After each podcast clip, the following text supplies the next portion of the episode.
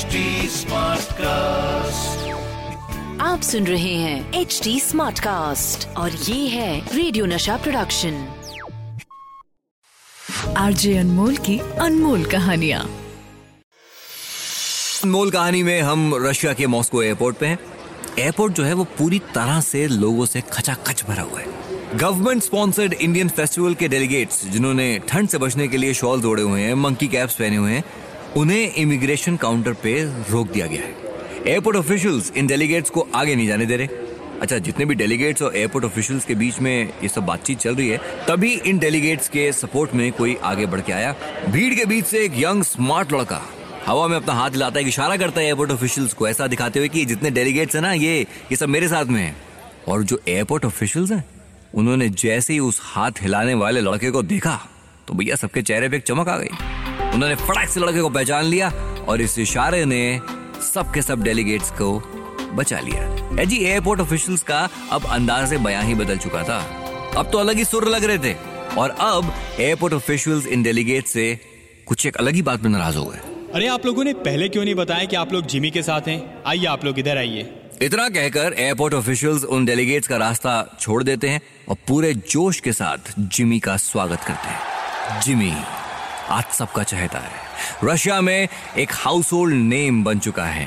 आज यहाँ का बच्चा बच्चा जिमी को जानता है। यहाँ तक कि यहाँ की सरकार पर भी जिमी की शौहरत का असर साफ़ नज़र आ रहा है। यहाँ पे आज प्राइम मिनिस्टर एक बहुत बड़ी रैली करने वाले हैं। अब वो कैंसिल हो गई है।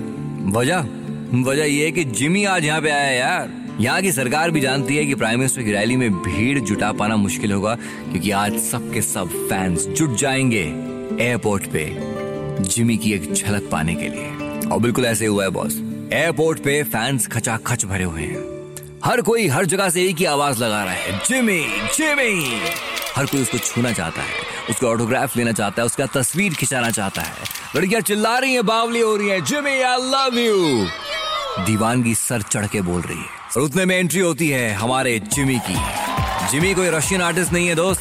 ये हमारी इंडस्ट्री के मिथुन चक्रवर्ती हैं। आज मॉस्को पहुँचे हैं और अपने रशियन फैंस का प्यार छप्पर फाड़ के लूट रहे हैं। ये जिस वक्त की बात हो रही है, तब तक हमारे मिथुन दा पचास फ़िल्मों में काम कर चुके हैं। 1976 की फ़िल्म मृग्या के लिए national award for best actor भी हासिल कर चुके हैं। पर उन्होंने इससे पहले ऐसी स्टारडम नहीं देखी है। और इसकी वजह है 1982 की डायरेक्टर बब्बर सुभाष की फ़िल्म डिस्को डांसर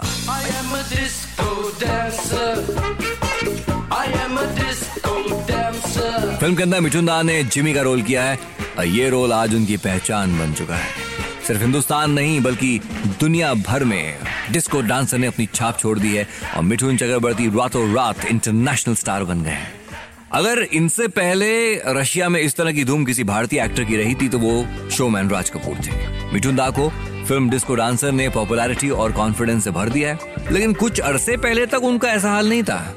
अजी साहब, मिठुन दा अपने करियर को लेकर बड़े परेशान चल रहे थे। और इसी परेशानी में कुछ ऐसा कर गए, जिसने डायरेक्टर साहब को मुश्किल में डाल दिया।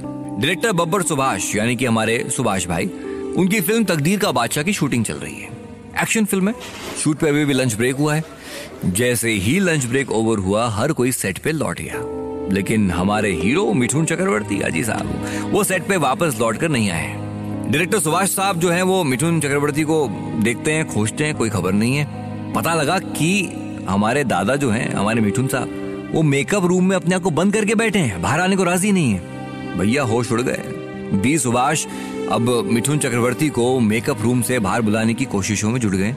लेकिन ना, दादा तो बाहर आने को रेडी नहीं। बड़ी मिन्नतों के बाद डायरेक्टर साहब हमारे मिठुन दा को बाहर निकाल पाए और फिर फिर पूछा कि भैया हुआ क्या? तुमने अपने को ऐसे रूम में क्यों बंद कर लिया? वजह थी हमारे मिठुन चक्रवर्ती की एक एक्शन फ़िल्म जो बॉक्स ऑफ़िस पे बस समझ लिए लुढ़क गई। सुभाष भाई देखिए मेरी एक्शन फ़िल्म 19-20 नहीं चली। और अब मैं आपकी एक और एक्शन फ़िल्म तकदीर का बादशाह कर रहा हूँ। अगर ये फ़िल्म भी नहीं चली तो मेरा क्या होगा?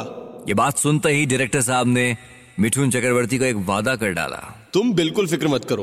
तुम मेरी ये फ़िल्म तकदीर का बादशाह पूरी तो करो। इसके बाद मैं तुम्हें एक ऐसी सुपरहिट फ़िल्म दूँगा कि सब देखते रह जाएँगे।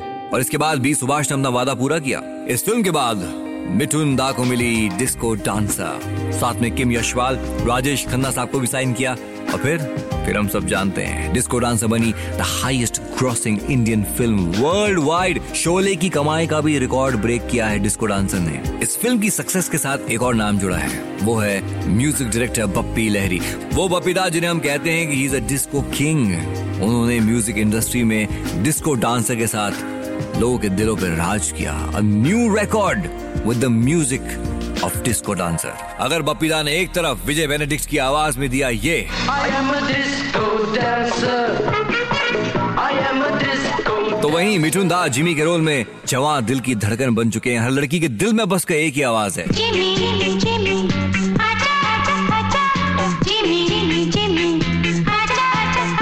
बप्पी लहरी और उषा उत्तम की आवाज़ में हर पार्टी की शान। कोई कोई और हर प्यार करने वाला दिल बड़ी शान और शौकत से गा रहा है। गोरों की न कालों की दुनिया है दिल और वो जिसका प्यार में दिल डूब गया उसे याद करते करते